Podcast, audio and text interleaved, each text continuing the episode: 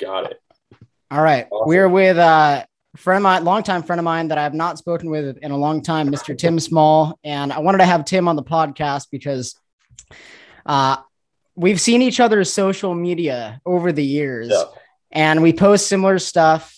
And you are somebody that lives in Los Angeles, right? Where, Certainly. where we're both from and you believe in freedom and a lot of people in that area do not so i would love to talk about like what life is like there um, and kind of talk about this freedom slash truth kind of stuff so yeah absolutely yeah. yeah. i think i think what got your attention was i went on a little bit of a rant on 9-11 and some of my concerns there but what i've been up to the last few years is i've got a formal college degree business degree i am currently getting my master's in accountancy at purdue which i actually very much distrust the monetary institutions. I think that we're indoctrinated by a multitude of institutions, whether it be political, legal, religious, familial, occupational. Like there's so many things that influence us, and yet the monetary system probably is the most influential and also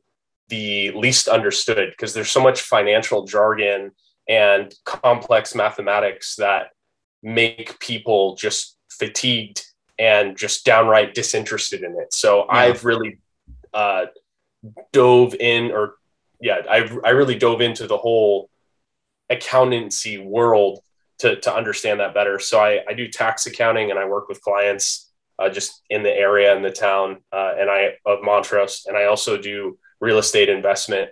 Uh, doing my own deals right now, little development jobs and things of that nature, because frankly, as you know, because you're into Bitcoin, I think that the worst thing uh, that we're going through right now is inflation. And one of the ways that my hope is to protect myself is uh, through the through owning physical assets and land. Yeah. Because even though the market can tank, at least I own property. Right? Sure. Sure. Um, and just, just to respond to that, like that's uh that's a very keen insight you have because there's the yeah, there's the can you know, Bitcoiners, we, we talked about the Cantillon effect, which is basically the idea that uh, the money printing, you know, there are many fancy terms for it. They call it capital injections and quantitative easing and all this mm-hmm. stuff, but it's just money printing. And that hurts the people on the lower economic scale because they don't have assets like real estate or stock, yeah. you know, equities.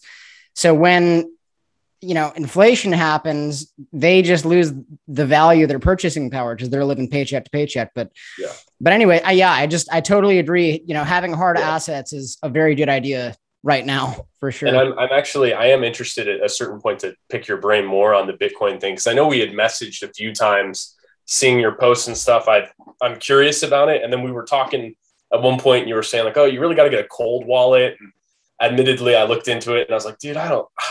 I think this is too much for me. Like I'm a total novice when it comes to crypto. I do not understand it. You know, I've I've watched the YouTube videos explaining blockchain tech, and conceptually, I think I get about 20% of it. okay. I just like I would but, love to talk about that. Yeah. And I mean I think a good premise for that is just I believe there's a huge difference between Bitcoin and everything else. And I I didn't always believe that like I had I had owned other cryptos uh, since when I first got in Bitcoin when I was in the military, mm-hmm. but um, I think blockchain is going to be used as a tool to control us in many ways, and like there are eleven thousand cryptocurrencies, and you have Bitcoin, which has the dominant network effect, right? You have corporations that have bought it you have El Salvador, so you have an entire country that is on a Bitcoin standard, and you have Ukraine talking about that as well. And um, so, anyways, you have the dominant network effect. It's uh, the most expensive, which means the most people have put money into it, which means it mm-hmm. the most people believe in it. And one common trait of money is you want something that everybody values, right? Yeah. Um, but then you have all the 11,000 other cryptos, and so many of those are just absolute freaking scams. Yeah. like all these people with the NFTs and they're trying to pump their bags and it's yeah. There's a huge difference. And then I'll I'll just put a cap on it to end this uh-huh. is people want to buy a cryptocurrency that's 5 cents because if it goes to a dollar then they're going to be rich. Yeah. But they don't realize that human beings don't want to transact in 20 different currencies. People want to, like I mentioned, they want to transact in one currency that we all value. And that's not going to happen with 20 different ones. So eventually, one is going to have to be the winner. I believe Bitcoin uh, is the winner for many reasons. Yeah. Yeah. And it, like the, the technology going on behind it is something that goes so far beyond me. Like, the, I think my favorite crypto that was out there that I saw was diarrhea coin because they said it was the most liquid asset on the market. Oh my god! oh my god. I just thought like That's I cannot funny. believe people are putting money into this shit.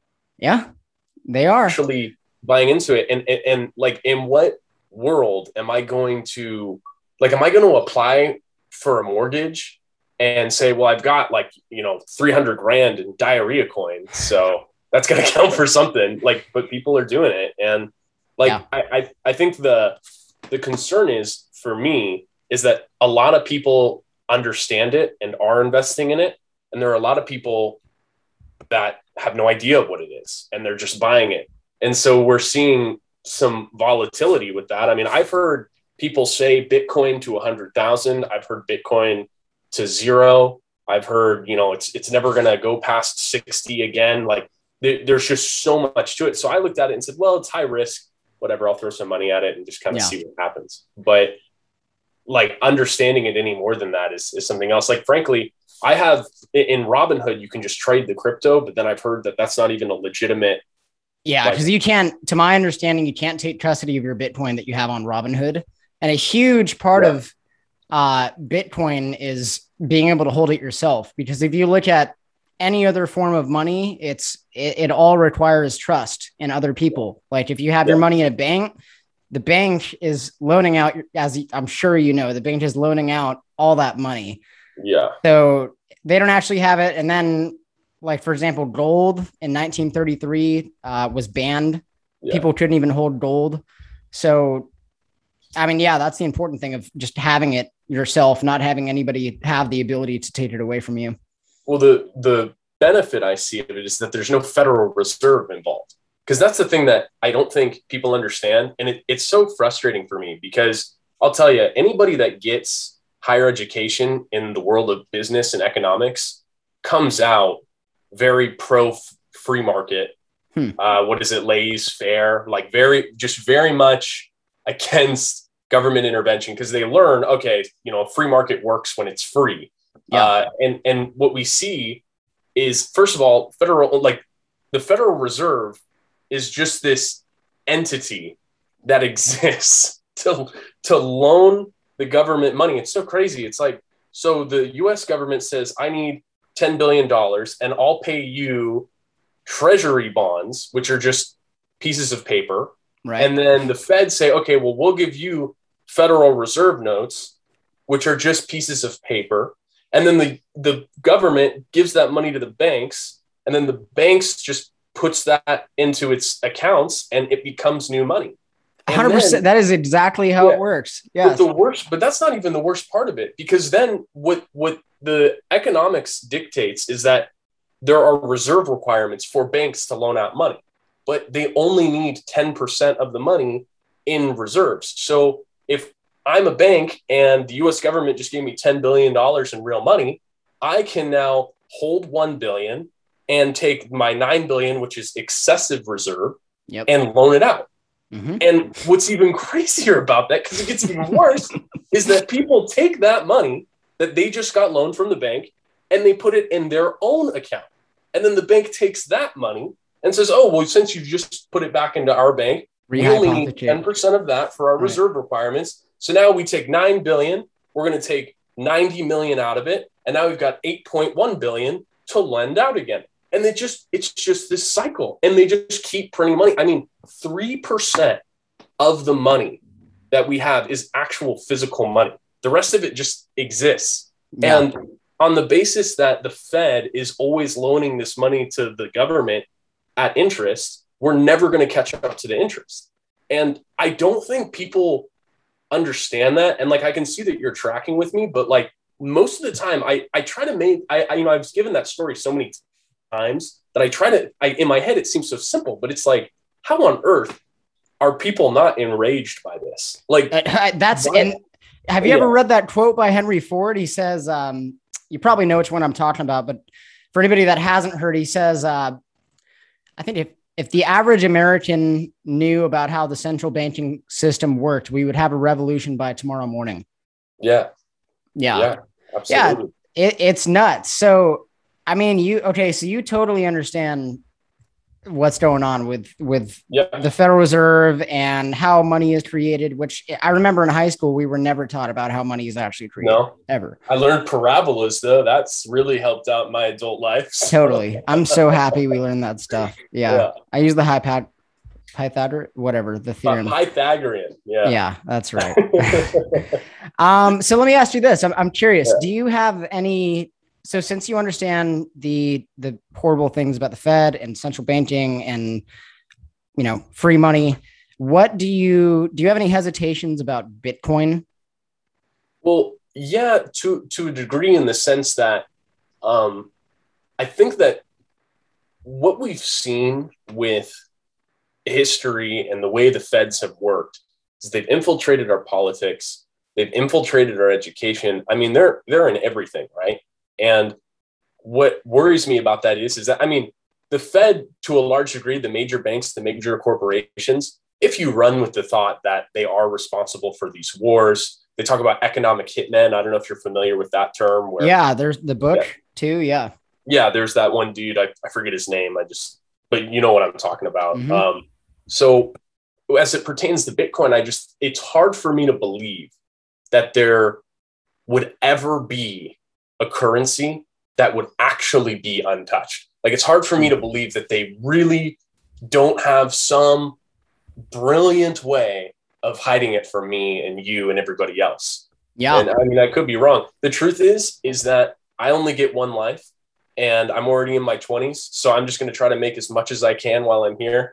sure. the system's all corrupt, but like, what are you going to do, man? so, yeah, I, I mean, there's, I think there's definitely something to be said about, especially at a young age in your 20s, primarily pursuing resources. Like they're, you know, because you look at the World Economic. Forum and organizations like that want us to quote own nothing and be happy. And it's very important to, yes, of course, own resources and all that. There are, I mean, that's why I'm so passionate about Bitcoin because I feel like that is one thing we we can do about it. And the beautiful thing about it is, let's say everybody does own Bitcoin, everybody does value Bitcoin. The way we will get there is through uh, greed. And when I say greed, I don't even mean in a negative way. I mean just the desire to make money. So maybe that's not even greed, but just yeah. everybody wants to to have to make money, of course. And when you have something like Bitcoin, which is, and I, I want to address your, your other comment too, but when you have something like Bitcoin that we know for a fact there will only ever be 21 million that that can exist. We don't yeah. know that with gold or silver or equities, for sure not fiat, or yeah. there's always going to be a house, you know, like we have no idea. We have never before really in human history have we had some sort of monetary network where we absolutely know what the supply will be and it's totally publicly visible. Mm-hmm. And um, I forget where, where was I going with that.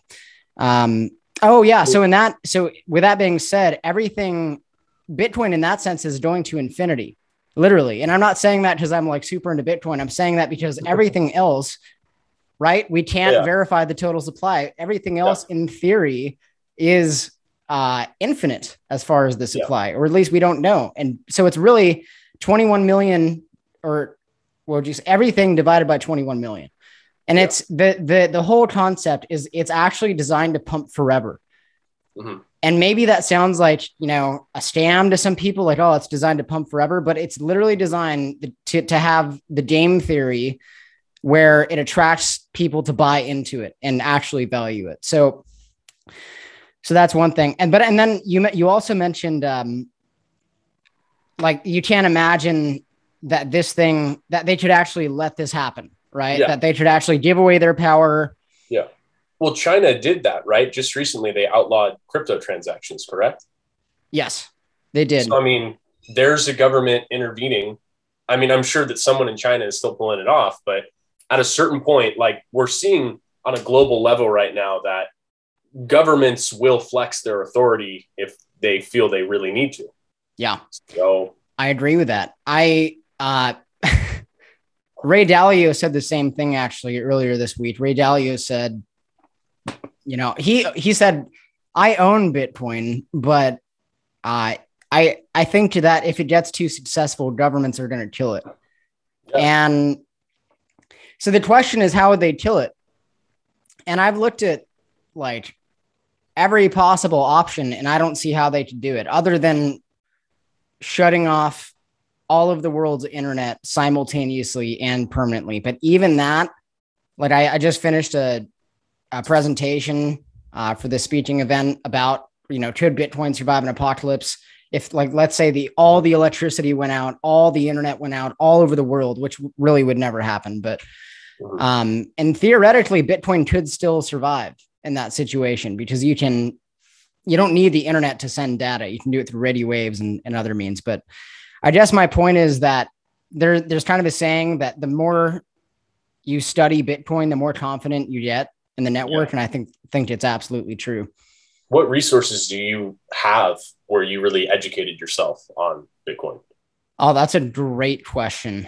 Yeah, like like as a beginner that has really no idea, I would say. I mean, like I said, right, I maybe know like 10 to 20% of what I would like to know.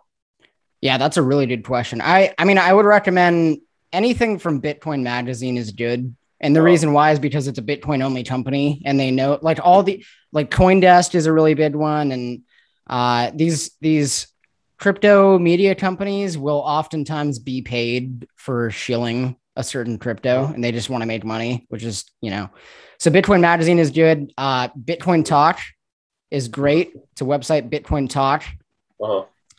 Um, and then as far as actual people, there's a really awesome podcast called Tales from the Crypt, and it's it's some young Bitcoin miners, and they just talk about the stuff. And yeah, I definitely recommend that. Man, some of those young guys that are getting into the crypto world and like making all this stupid money, I'm like blown away by it. What was that thing? There was like a NFT of a rock that sold for like I don't remember how much it was. I know that it was six figures at least. It might have been more. I believe it was almost four hundred thousand dollars. I believe.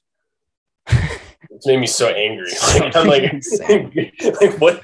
What am I? What am I missing? Something? I remember I showed my my dad and my grandpa that. They're even more like it's so beyond them. They're like, what the like I don't mm-hmm. understand.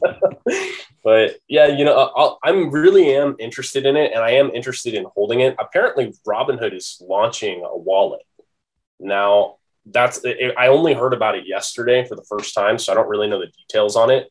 But yeah, I mean, it, it seems like in 2021, the prudent investment decision that maybe back in like the 80s was buying gold medallions and putting them under your mattress. Now it's right getting some Bitcoin on a what is it cold wallet and just like holding it to see what happens. But yeah, that's what Paul. I mean, there's a.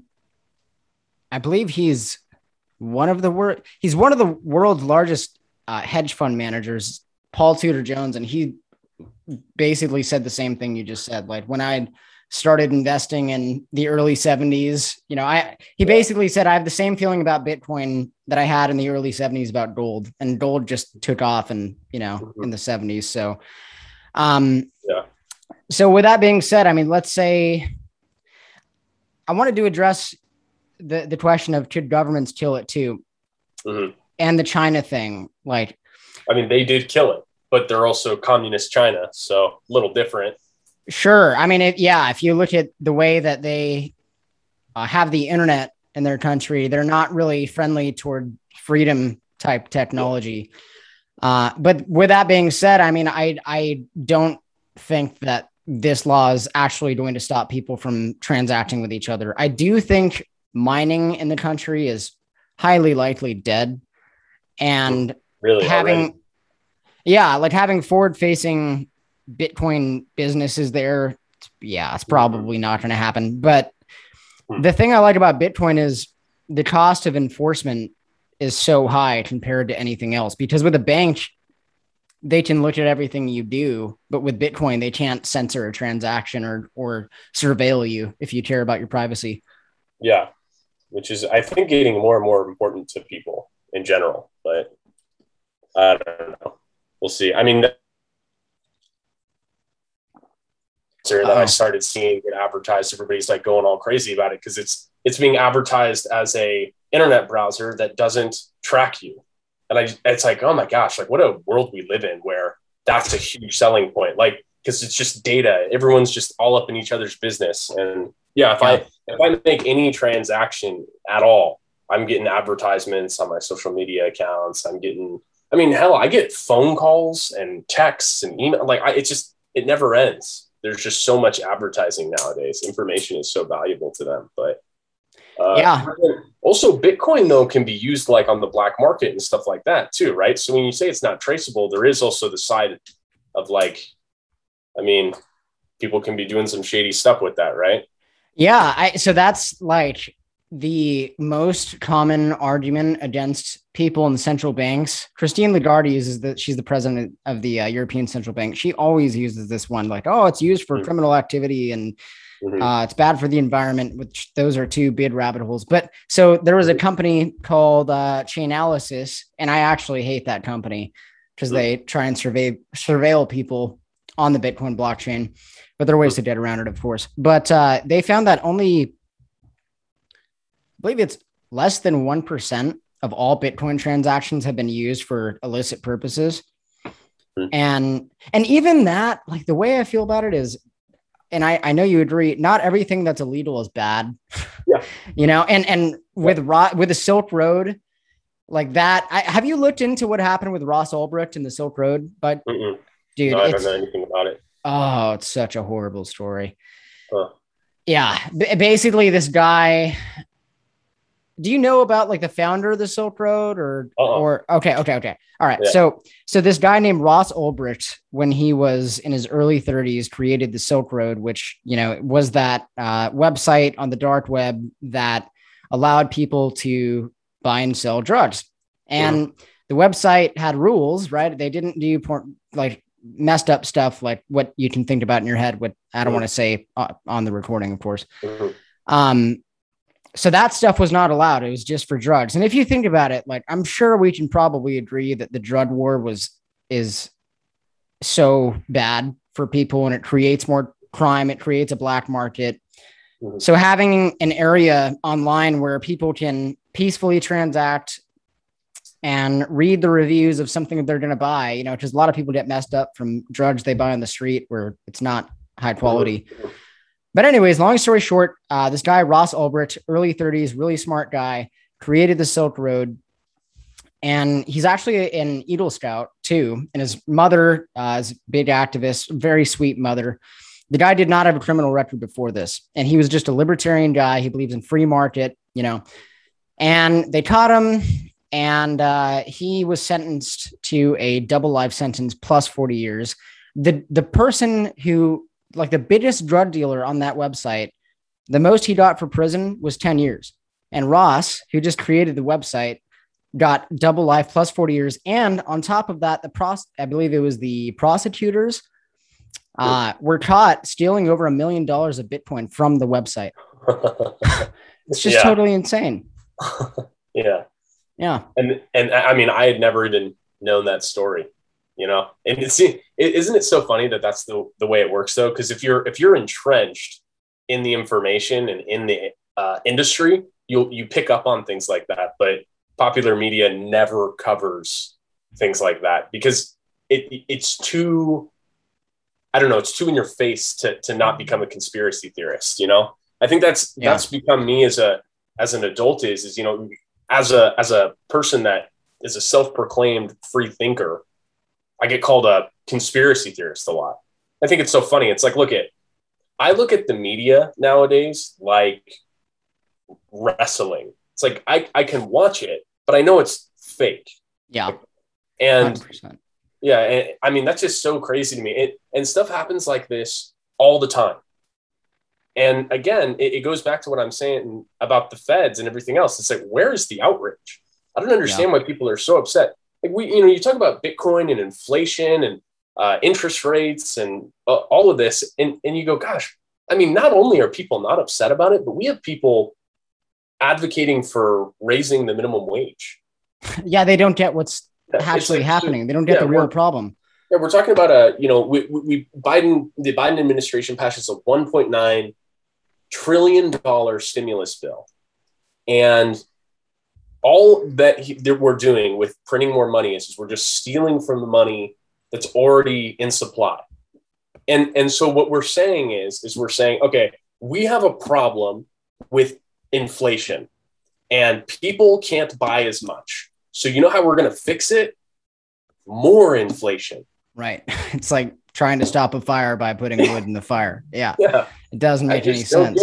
Should, should I ask you about uh I totally feel the same way. I mean, I, especially in one thing I've learned in life, especially since getting out of Pasadena and Los Angeles, where we're from, is the further away you go from a city, the more common sense people have, generally speaking. Sure. But um, I don't know. I've I've had that same frustration. Like, how do people not care about this? Because at a certain point, it's like people are blindly turning their heads away from all this crazy stuff that's actually happening. Why do you? And I, I also think I don't know what it is, and I don't know if anybody listening also has experienced the same thing, but I've noticed that it in growing up you know, it's almost not cool to actually care about something. And I don't know why that is, mm-hmm. but uh, I don't know. Apathy is like a, a, very popular it, thing. Yeah, it's in right now, but it, but it's uh, it depends on what you're talking about because it, it's become popular to very adamantly support a certain thought group, and you know, I I lean more like you do. I think uh, where I'm I I naturally don't trust the government, and because of that, I get more often classified as a conservative than a liberal because it just so happens that one side is a little less into the government control than the other. But the fact yeah. of the matter is, is that you know I, I don't really like to label myself with uh, in, in a complete alignment with either party. Uh, but it's uh, it's so weird. You know, there was a time like in the '60s and '70s when music and youth were about anarchy and don't trust the government. You had like Pink Floyd and go, coming out here singing the wall and don't trust the government. Like they're right. corrupt and evil. And and now our media outlets and our celebrities and our music are all about social justice and equality and listen to the man and the man is your friend and the man will keep you safe and follow Instagram's community guidelines because they'll keep you safe and like if you get triggered by a certain word, let's t- type it into your trigger word section and then it won't show up. It's like, gosh, this is like, like what happened to us? It's a and, damn good question. Yeah. So, so when you say like apathy, I think what it is is that I, I feel that a lot. Like as a guy who decided I'm going to go on social media and just say my truth. And I want to be open to conversation. I'm not a genius. I want to hear other people's thoughts and perspectives. And it's so interesting because some people respond and they want to have a good conversation. But yeah. most people respond with some hate. I mean, some real hate. And I've gotten so used to it. I mean, I, I met Larry Elder before uh, the recall election. And uh-huh. I posted a picture with him because I thought, hey, you know, this guy's a good guy. I can get behind him. There's a lot of reasons. I'm not going to get into it, but a lot of reasons to support this guy. I got called a racist for posting a picture with a That's black crazy. That's candidate. Crazy. I'm like, what world is this? Like, I don't understand. But it's just if if party lines are drawn and you just are supposed to blindly follow that and and follow those things. I mean, honestly, I'm so interested to know what it's like for you to get to have left. Because honestly, I think about it a lot. I go, man, I might just get the hell out of here. Join us. Yes. Yeah. It's uh oh man. I I I totally agree with like everything you just said. It's it's um it's a clown world. It's a yeah. clown world, and uh, we just so happen to be born in, in in an area that is one of the most clown-like areas yeah. in the world, which is Los yeah. Angeles. And so, I mean, I, I would love to talk about Mexico, but to you mentioned like what happened, and there is this guy I believe his name is Yuri Bezmenov, and he's a former. Oh, yeah. You you know who I'm talking about? Yeah, I he's do. a fo- former yeah. Soviet like KGB agent type guy, and he fled Russia and came over to the United States. And there's this video of him talking about the four steps to destroy a civilization. And I'm going to try and go off my memory. I believe the first one was uh, destabilization. The second one was uh, oh god, I don't even remember all of them. But basically, it's destabilizing a, a society, and then uh, uh, agitate. I, I, don't remember all four. Maybe I can. Yeah. Basically, he talks about tearing a society down, changing the morals of the society. You you do this through the school system, through media, and he says mm-hmm. at the end they're going to get to a point where you could literally look at the sky and tell them the sky is blue, but they will tell you it's red. Yeah. Yeah, it's and, unbelievable. Yeah, yeah, it, and it, uh, it, appears that that uh, has been happening through the school system, and the media is obviously owned by you know one of all these leftists talk about how much they hate corporations. Why do they believe media outlet, outlets that are owned by one of six corporations? Makes no sense. It's uh, I looked it up. It's so it's demoralization, which takes 15 to 20 years, destabilization, which takes two to five years. So so you're first you're just making the country immoral in general and they can't believe what truth is even if it's right in front of them and then you mm-hmm. destabilize for two to five years and that's creating like chaos. And then you have like a six week period of crisis and then it's normalization which is like when they've completely subverted everybody like the sky is red type of stuff. Yeah. And actually the the, the crazy thing about yuri bezmenov is that you know he comes out and says the cold war isn't over and Russians have infiltrated the American educational system. And it's 2020 and, and the timing actually kind of adds up. And, and it seems like we have now, we've had three generations worth of people that have been indoctrinated to, to a certain degree. And so now in our generation, concepts like socialism and communism are, are popular, talked about widely. And, and you, know, and, and it, it seems like such a cop out for me to say, like, open an economics textbook and explain to me how socialism works. Because historically, it this it, it, it, might seem like a good concept, but it just doesn't work. And you know, it, it's the same thing. Um, the unfortunate truth is is that when people have their thoughts put under scrutiny, they can either humble themselves and say, "Wow, I didn't realize that. I was wrong," or they can just get angry. Yeah, and true. The like if you took if I took two headlines and put them in front of you, and uh, and I don't know where you stand on like vaccines, but it's a very hotly debated topic. So like if I put vaccines in front of you, and I one headline reads, uh, you know, ninety eight percent of unvaccinated people are getting have contracted the virus in the last you know 15 months and the other one says COVID vaccinations require third booster shot to be proven effective.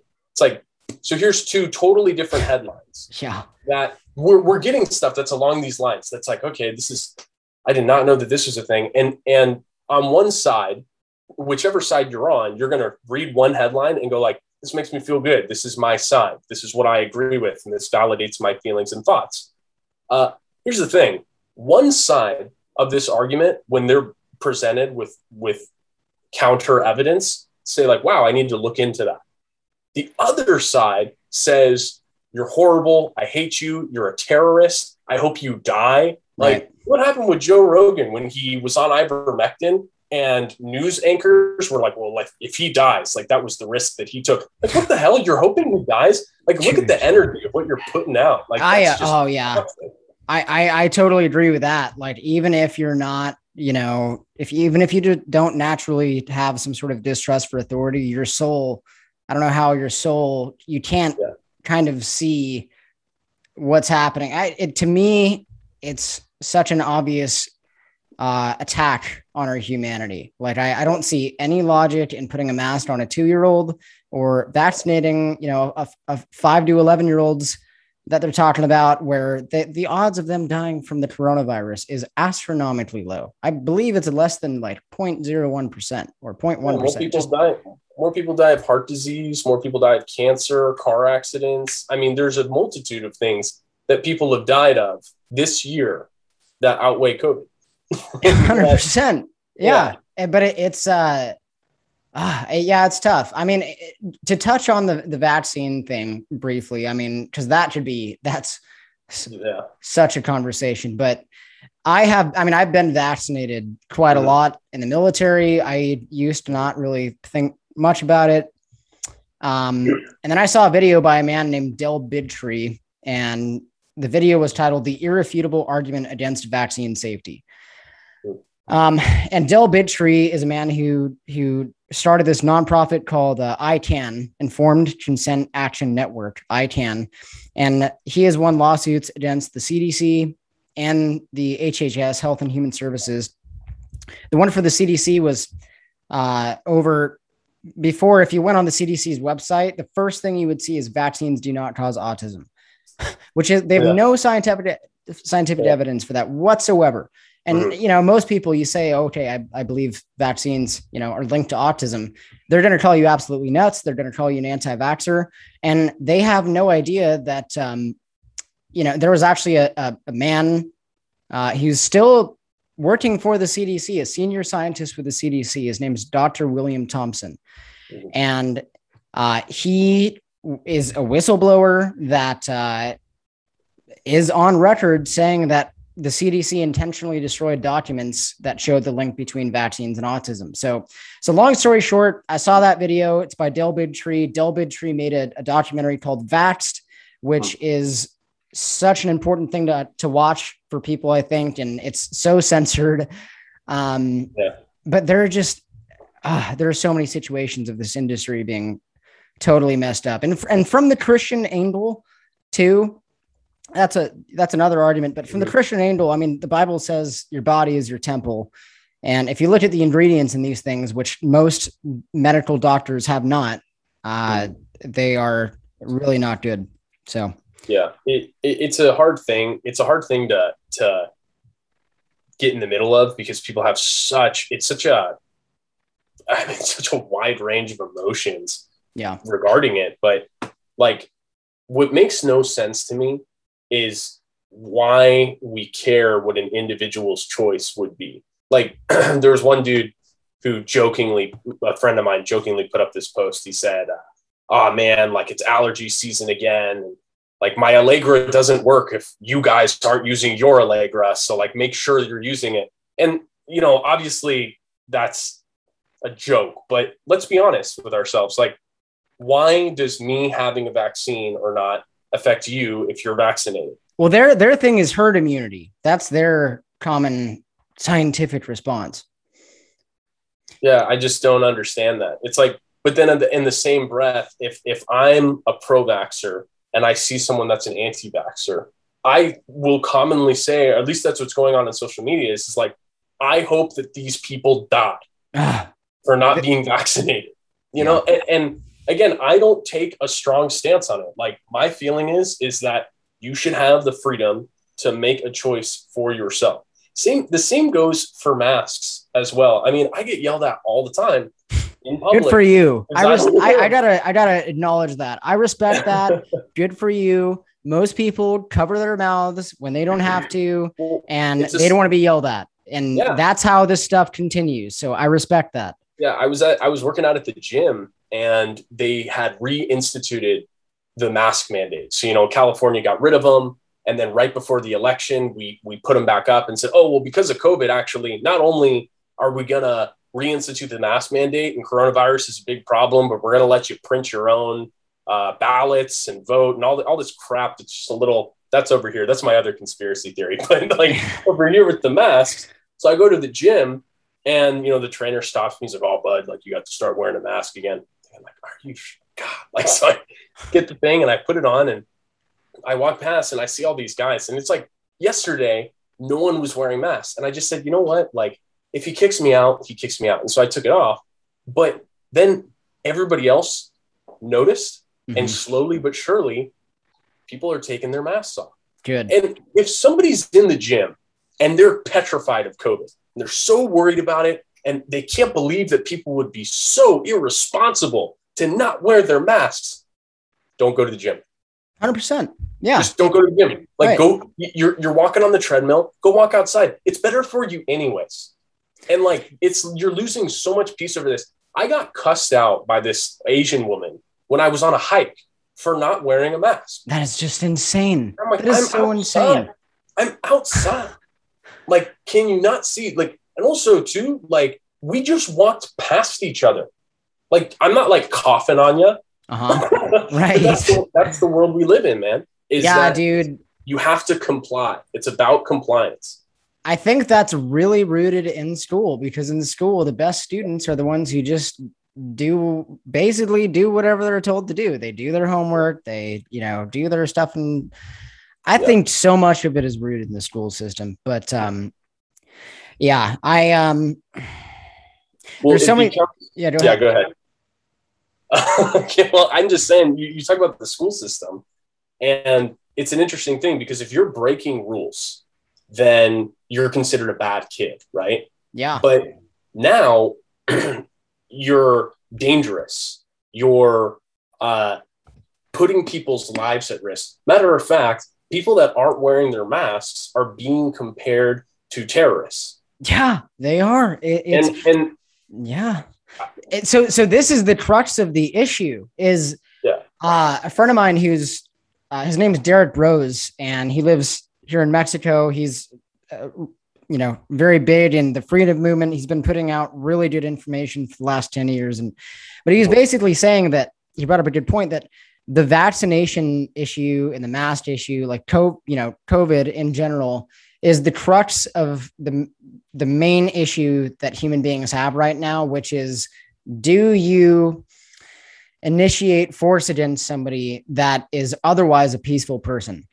You know, mm-hmm. do you have some sort of right to to force someone to do something against their will? And you know, that's that's the core of the libertarian argument and the anarcho-capitalist argument. The freedom argument is, you know, if you're not hurting me and I'm not hurting you, we're cool right? Just do no harm. And um, most people do not understand that because we're not taught basic morality in school. And basic morality is, well, actually, we are taught basic morality, which is don't hit and don't steal, but we're not taught that that also applies to government. And it that concept, which is a basic objective moral principle of, you know, do no harm, the golden rule, uh, people think it's okay, but they think it's okay to take 30 to 50% of your money per year. They think, uh, you know, the government has some sort of right to, to tax people. And so, anyways, I'm, I'm going to put a cap on my statement and say this. I believe that when human beings have freedom, first of all, you can't have morality without yeah. freedom because not having freedom is a, a violation of morality. Mm-hmm. Because what freedom is, is what you have when nobody is forcing their will on you, right? So if somebody's forcing your, their will on you, there's no freedom. That's immoral. So you look at our society today, it's not a moral society, I don't think. You just like you were mentioning, people, yeah. people talk about, I hope you die, and people have like, it's not a very moral society. Yeah. Well, you know, I, I think that there's that quote, and I don't remember who said it that says, there none are more hopelessly enslaved than those who falsely believe they're free. And I think I, I I love the founding concepts of America being founded on the basis of freedom. And it seems like the Constitution in and of itself is a very anti-federalist, anti-government understanding. I mean, Jefferson said the government that governs the least governs the best. And yet our Constitution, although it's upheld to a large degree, we have a multitude of amendments that have been made and reforms that have been made, bills that have been passed, that everything kind of gets a little murky. And the truth is, is that we have the Patriot Act. And I, it's like I talk about it a lot with people, and people roll their eyes, but I, I say it over and over. Your phone can be tapped, your home can be searched without a warrant, without you being home. You can be detained the charges don't have to be revealed to you. You don't get access to a lawyer. You can be legally tortured. And that's all under the suspicion that you might be a terrorist. And now we have the media calling anti vax, anti mask people terrorists. And, and again, like, where's the outrage? Like, this stuff is happening in Australia. Like, you see these videos of people getting bodied by police officers because they're not wearing a mask. It, like, but there's no outrage over this. And, and it's, it, it's the, this classic misdirect. We have what's going on in Afghanistan. We have these masks. All some of this news that that kind of makes you scratch your head and go like, dude, this is this doesn't look so good. We got like high taxes and inflation and the housing market. It's like nobody can buy a house anymore, and there's a chip shortage and all this stuff. But hey, hey, you know, Texas passed the law on abortion rights. So let's all talk about women's reproductive rights in Texas. Why are women in California vehemently fighting over this concept over here in a state that doesn't apply to them. Like you're in California, girl. Like it's never going to affect you here. It is. It is a clown world. It is a clown yeah. world. I, I want to. So with all that stuff, it, it's difficult because I feel like a, a, a big reason that so many people want to just work their job, come home, relax, have a beer, watch some TV, whatever. And when they hear something that's scary to them, like, you know, 9 11 or, you know, all these sort of ideas that are uncomfortable, they don't want to deal with it. But so let's, I, I, I will say this. I think that with all of this insanity happening right now, there is a very positive element to it that can come from it. I think and I'm not trying to bash on you because you're still in Los Angeles or whatever. But yeah, dude, sure.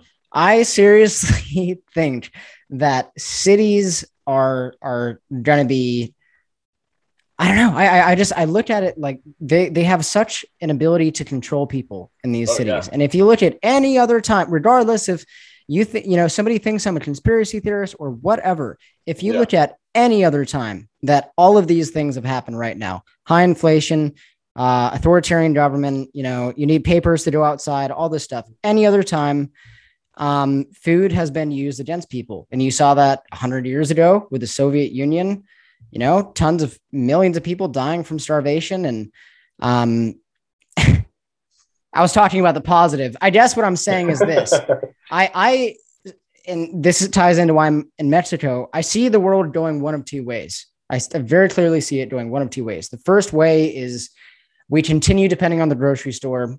We continue uh, depending on the government, and we continue, you know, staying in areas where there are tons of police. They can control us. We don't have much freedom.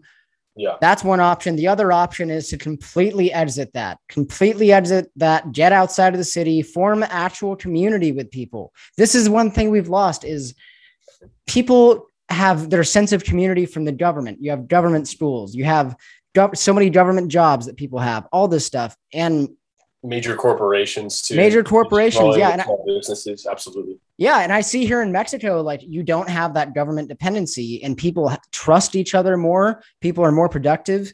So, and I know a lot of people who believe in freedom, who have money, and either in the United States or they're moving down to Mexico, they're buying land.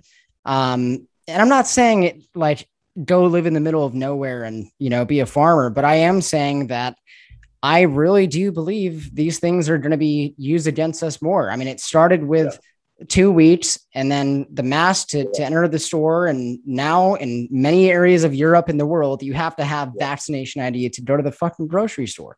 Yeah, it's, crazy. it's crazy. Yeah. So so i think the i the answer is to have our own uh, food everything we need to be completely independent from that that's what I'm trying to do in Mexico.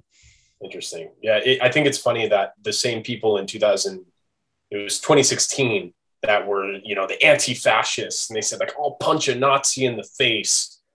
Four years later, saying like, "Show me your papers, or you can't go outside," and they don't see the irony in that. But yeah, I mean, I am interested in it. Like during during the election cycle when I was working out in Pasadena at a couple of restaurants. Uh, and and which I mean, managing a restaurant during COVID is like the worst thing you could possibly have to do because you got like nobody wanted to wear the gloves, no one wanted to wear the masks, and it's my job to make sure they're doing it. It was a nightmare, ah. but during that time, we had BLM protesters and they were kicking windows in. And I gave my hosts mace. And I was like, well, I mean, I, don't know like what to do. Like I had a gun in my car. I'm like, I don't want to use this, but like if some guy comes at me and like I'm outnumbered 10 to 1, like I'm gonna at least take some of them down with me if they're gonna try to kill me. Like shit if I know. What else uh, are you supposed to do in that situation? Just yeah. call the cops and wait.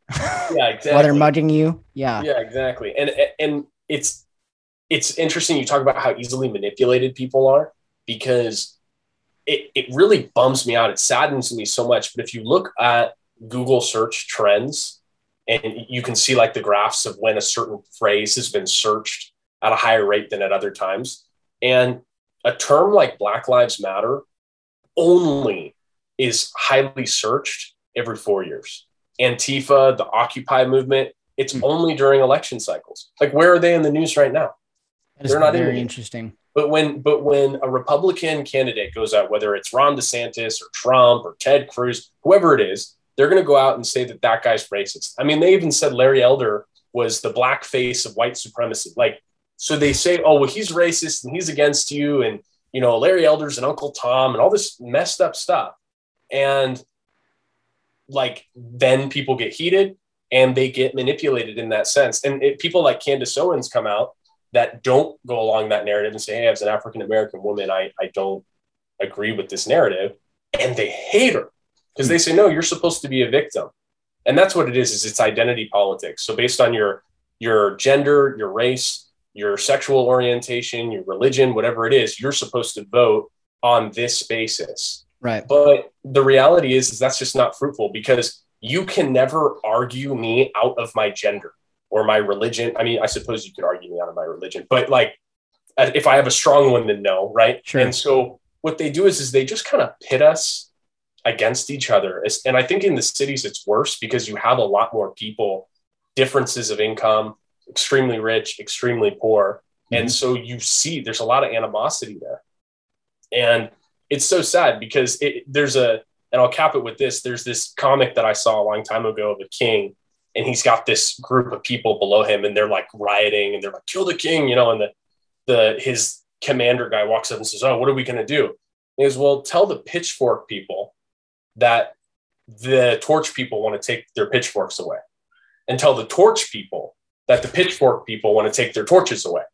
And then they'll just start fighting with each other and then we'll be fine. That is a great man. That's so true. That's such a good analogy. And that's exactly what what's are, happening right now. Yeah. What are we fighting about? Like we're fighting about abortion, Why are we fighting reproductive rights. We're fighting about gay marriage. We're fighting about race. We're, we're fighting about, uh, what's that one, uh, uh, critical race theory that mm-hmm. everyone mm-hmm. is so upset about, and it comes from both ends. You you turn on Sean Hannity and Tucker Carlson or Rachel Maddow and Don Lemon, like they're all saying the same crap. They're just making us fight. It's like here's the thing: the feds and the government are stealing our money. Exactly. Our That's, the, the thing. thing that None of you understand that taxation is yeah. theft. Yeah. Okay. and then if you don't understand that, then it's just really hard for me to have a conversation with you. It's like exactly it, that's man. that's this is what's important. Uh-huh. That's freedom. What is freedom? That that is the issue. That's why three words, taxation is theft, is, yeah. is such a rabbit hole because once you understand that taxation is theft, no matter what the excuse is, maybe you do pay for roads with it, maybe you do mm-hmm. all these great things with it, which obviously it doesn't. But uh, even if you do, the act of it is still involuntary, it's still theft, and it's therefore a system which cannot survive without violating other people's rights and violating basic morality. Yeah. So yeah. Who builds, who builds, your roads in, in Mexico City? So you're trying to build a, a little town down there. Yeah. Who builds your roads? That's a great question. So, well, first of all, they're already there, right? So nice. right? That's that's one sure. thing I think people forget. Yeah. How are we going to have the roads? They're already there. Yeah. So it's just a matter of maintaining these roads. And I think, yeah. you know, we have technology. You're in Los Angeles. I'm all the way in southern Mexico. We're talking with each other right now. Human yeah. beings find ways to do really cool things and yeah. i think we can pave some some roads so so i'll start from a high level view the first thing is anytime in economics, if people want something, there's going to be a demand for it in a free market, right?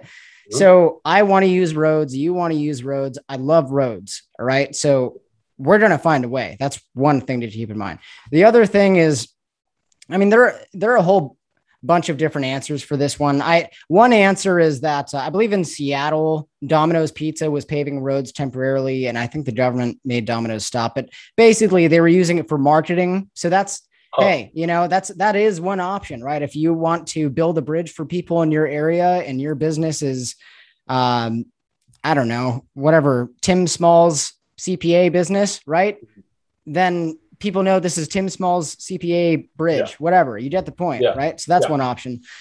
Um, the other thing is, I mean, I've been to, I talked about this place a lot, uh, Cherán, which is a town of 36,000 people in Mexico, where 10 years ago they kicked out all the government in their area because they were getting screwed over so much. They kicked out the police, the National Guard, the cartel, um, their mayor, and they've had no you know quote government for the last 10 years. And it's it's a beautiful place. It's the, what about crime the only crime they have is from teenagers doing stupid shit and it's not an issue. Like i, I mean obviously teenagers doing stupid shit is an issue but it's not like the entire place is just full of blood in the streets and yeah. and that's the thing you have to think about the word anarchy. Like you have all of these when people hear anarchy they think all of these horrible things. And there's this movie, The Purge, where yeah, uh, yeah, where one day you know you don't have a government and everybody your neighbor just tries to kill you, something like that. Uh, where was I go? Oh yeah, so the roads. So you know people find a way there. I've I've seen it with my own eyes. Yeah. There are many other ways. And the thing that people don't understand is that the roads suck right now. The roads suck in Los Angeles. They, they, they're pretty bad in most cities. And with a private company, that's a lot more accountable than an actual, you know, public organization, which they'll still have their jobs either way. Mm-hmm. So, mm-hmm. yeah, but um, but yeah, I, I don't know. I I see Mexico as a lot more doable as far as setting up free areas to live in. What confuses me about the move to Mexico is the American perspective on Mexico is that they're all trying to get the hell out of there to get here. Nobody wants to be there. Like I, I thought yeah. that it was like a like a drug cartel's paradise down in Mexico, and they were like chopping people's heads off, and it was just hell. And then like maybe there was a couple of resorts that had tourism money, and that was it. And now you're like, oh yeah, dude, like it kicks out. It's out here. dumb. I'm like, what? it's it's pretty, yeah, it's pretty awesome. It's nothing like they say on the news. The news yeah. is all obviously all BS, but uh, I will say this. So Mexico, the cartel does exist. However, I prefer two governments fighting over each other, right? Compared to one government just absolutely dominating me. Yeah, but I mean, the cartel kills people. Like, I mean, I suppose the government does too, but I mean, U.S. government's killed a lot more people than the cartel. That's, I, I suppose that's true. I, I will also say this, just to because I should say this before anything else is said. People hear, you know, cartel and they think it's this one thing. It's not. Like there there are tons of cartels all throughout Mexico. Some areas are horrible. And I, I don't get me wrong, like some areas in Mexico are really bad. All right. Yeah. But some, but honestly, I mean, I've driven across the country twice and it, it, I, I love it. Um, and some car, other cartels, I will also say this: other cartels, people actually like, as crazy as that sounds, because the government has screwed a lot of people over in this country. So the thing I like about it is they kind of have a natural disliking toward the state, and they know it's all kind of BS, you know. Huh. And uh, but I mean, some cartels, um, are absolutely, you know, generally speaking, they're reasonable. They do have a monopoly on drugs, right? Which is where they make their revenue. But yeah, that's fine. I don't need drugs. yeah, it, it's just, yeah. It, but it's a different world. But I, I will yeah. say, just to, to end this statement, is the freedom I feel here. I actually, I feel so free here. Like when I'm, yeah. when I'm in the US and I'm just driving my car and I see a cop behind me, you feel that, right? Mm-hmm. Like you're like, and in Mexico, it's not like that you know? Uh, yeah, that's that's interesting to me because like it it just so it seems so different. I mean, like the picture that you're painting reminds me of like a like a Sicilian mafia in New York City where people go to the Godfather because like you know their their daughter got hit by their son-in-law and they wanted something to be done about it. Right. Godfather takes care of business. You know, like it's a different thing. Like I I've seen like uh gosh, there's that one Netflix show that talks about the drug cartel, and I'm forgetting what it's called now. It's like super popular, but whatever it is, uh, they, they, yeah, they put out totally different imagery out there. But like the other thing is, and this is probably stupid because I only have one life, right? But I see how messed up California is, and I see that I'm I'm near Los Angeles, and it's just a it's honestly just a crap city. Yeah. You know, there's a lot of bad people in here and bad politicians, bad policy. And, but I also think like we've got such great weather. We've got the coasts and damn it, I'm not going to give that to you guys. Like you don't get to ah, have that. Yeah. You know what I, I mean? Feel like, that, man. I do. And it's like, I don't know if I, if I can fight. I don't know if, if I'm going to say like, I'm going to stay and fight. Cause it's like, well, what the hell am I going to do? You know, I'm, I'm going to be an accountant and a real estate guy. Like I'm not battling anybody, but at the same time, there's something moral about it. Like this is my home. Yeah. This is my home. Like your shit policies, like they don't b- uh, bother me. Like I'll go buy, I'll go buy a property in Nevada and declare my income through that. And I'll make that my primary residence. And I'll find loopholes to stay here if I have to, because I'm right. not going to give you the coast. Man, I, I, I really uh, I really relate with that, and I really appreciate that perspective. Um, it's a tough one. It's a tough one because we happen to be born in an area where, uh, other than like New York or Chicago, or you know, like there's just so much bureaucracy. Yeah, it's tough when it's from your hometown. Um, I don't know. I don't know if there's just one right answer. Yeah. I for me, I my perspective is that unfortunately, okay, you would think that Southern California would be the most successful part of the country, which is like you met most one of the most beautiful areas entertainment on Earth. capital. Yeah, yeah, absolutely. on Earth, really, like, and perfect weather. And you should have import and exports with the ocean, and it should have the most booming economy out there. And they have found a way to absolutely destroy it. Yeah, I don't know. I mean, I, I, I respect people who want to stay and fight. I really respect it. For me personally, I I think my path is on just creating new stuff, but I, yeah. I think people need to do both, to be honest. Yeah, I, I think that I have this feeling, and I, I don't really know where it comes from, that I'm supposed to fight and grind as long as I can here and acquire as much property as I can here. Because then by the time I'm in like my 50s, my property will have appreciated so much that I can just sell it and pretty much go anywhere I want. Right. You know, because it, it's unbelievable that housing housing in, in Glendale, Pasadena, Arcadia, you know, that it, just the suburban areas right above LA. It's like a starter house is 800 grand. We're talking about like a like a 700 square foot two bed one bath house. How the hell are you supposed to buy that? like all of my peers right now are living with mom or grandma or like nobody nobody's able to buy anything because yeah. the economy is just the housing market is unbelievable but with that being said if you're willing to drive two hours away and go to palm springs or big bear or somewhere else start buying property that property pays for itself i mean I don't know what it's like out in Mexico. I don't know if you can play that game the same way. It's it's a lot. Oh, it's an entirely different yeah economy. You got to pay yeah. to play.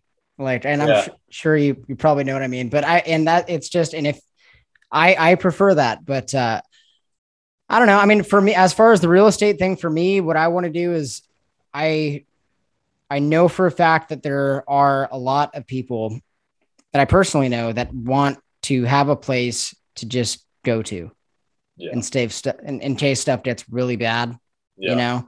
And buying property in Mexico is significantly cheaper. Like you can have a home build here for five grand. Yeah, that's that sounds pretty good. yeah. So so I don't know. I mean, there I don't know. I, I I think so that's one option, but dude, either way, uh no matter where you are, I I think being outside of a city is good and and really having access to our own food supply is good. Like if, if you've ever heard the term agorism, which is basically like I create stuff, you create stuff, we all sell stuff to each other. We don't have to depend on this huge monolithic organization. Mm. And so, anyways, that's where I picture things going. But um, it's still it's still a monetary system though. So so there is still a lack of trust in that because frankly, yeah, I can be an ethical person, but if I run the grocery store and I'm the only grocery store around and we kicked out the big corporation, I'm going to charge you a little more for bread. Yeah. Because it, nobody else can. Sure. So pretty soon I'll just be the big dog. Like as long as we're operating on a monetary system, which I'm, a, I am a capitalist, mm-hmm. uh, but the truth is, is that the monetary system does not exactly breed ethics. It breeds people looking for profit. And so it's a good, uh, it's good at motivating people to be entrepreneurial and it's, it's good for innovation, but why? Like, honestly, like you're my buddy. But frankly, if I got a bigger paycheck by screwing you over a little bit, I would, as I would with everybody, because what that's the, it is to make the what? Tim. I, I understand what you're saying though. Like, yeah, but I mean, do you think that's because of uh you said the monetary system, which could be broad? Is that because of the Federal Reserve, or would this be solved with Bitcoin? Do you think? Maybe, but I, I think it's all kind of the same in the sense that, uh, like, okay, if, if I'm, if I'm, uh, in the used car market and mm-hmm. you're selling a car and I go to you and I say, Hey man, like I, I really could use this car, but you know, you listed it for 10 and I only have seven, but like, if you could help me out, like that would be like huge for me. Well, like you need the money too. So it's like, yeah, yeah this, this, guy's my friend. And like, it, like, is it ethical to not sell it to him for like it is my car like there's nothing really i don't have to do him this favor. So i'm going to tell him no. And there's really nothing wrong with you setting that boundary because no. we live in a monetary world. I don't and, think that i don't know. I actually don't think that's because of the monetary system. I think that's um not really a bad thing i mean in that situation. And uh, Ayn Rand talks about this a lot. You know, she said she has this phrase, uh, altruism is a sin. Mm-hmm. And if you think about it, altruism is actually a very detrimental thing because if you're helping other people before you help yourself, and how can you actually help other people if you don't have resources on your own? So I don't think there's that's actually something we've been taught. Like I, there, it's so strange that a lot of people think it's just immoral to make money and making money is a very moral thing to do in many ways yeah. it can be without the government. i think yeah. i think that like as people like you and me i mean for me personally i felt that hey i went to a nice like college prep high school. And so i have a responsibility to be a smart person and figure out how to make money. That that because because money is freedom in this world. And and i agree with you on the basis that you got to be helping yourself first but there is such a thing as profit margin. And if I can increase my profit margin, I will. And everything is going to hit its price equilibrium. Like if I'm charging a hundred bucks for artichokes, I'm not going to sell my artichokes. But if nobody else is selling them, I can upcharge them. I agree. I think the the the thing with that is really the only time we're in that situation where there is a monopoly on something is because of the government. Mm-hmm. Generally speaking, I mean, I, I think that's yeah. Because other than that, I mean, somebody's going to come along and you know, there's going to be competition and yeah. Um. So yeah, I mean, there are tons of monopolies right now, and the government loves it. So yeah, price ceilings, price floors, so frustrating. It is so frustrating.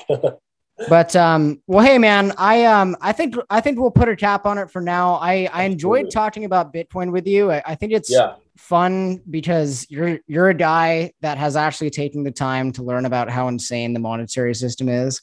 And like you are interested in bitcoin but you're not like me where i'm like oh my god bitcoin fixes everything like you know? Yeah i'm i'm still a beginner. I'm definitely still a beginner yeah, it, it's it's it's it's just a great rabbit hole. I I um yeah, I mean, we'll see what happens. I think it's uh if this thing actually succeeds, which I believe it will, it will change. Yeah. Money is literally a part of every aspect of our lives. And if the money is corrupted, then all of our lives are somehow tainted with this corruption, you know? So Absolutely. if we can have uh, a money supply that's based on honesty, I think that will really uh, affect our society. But, um, yeah, but yeah, dude, I, I appreciate you coming on the podcast. It was fun. Yeah, I appreciate you having me, man. And frankly, like if you ever have time to work through more stuff, I'd be happy to come on again and work through it. It's funny, I was looking for uh, like books and information where I could be like, where can I start out as a guy, like a novice Bitcoin guy? And I realized, well, I just get to be a part of the show, I guess, and get ask you straight up, which there you perfect. go, so, dude. I, I would love to do another episode um, in the near future, just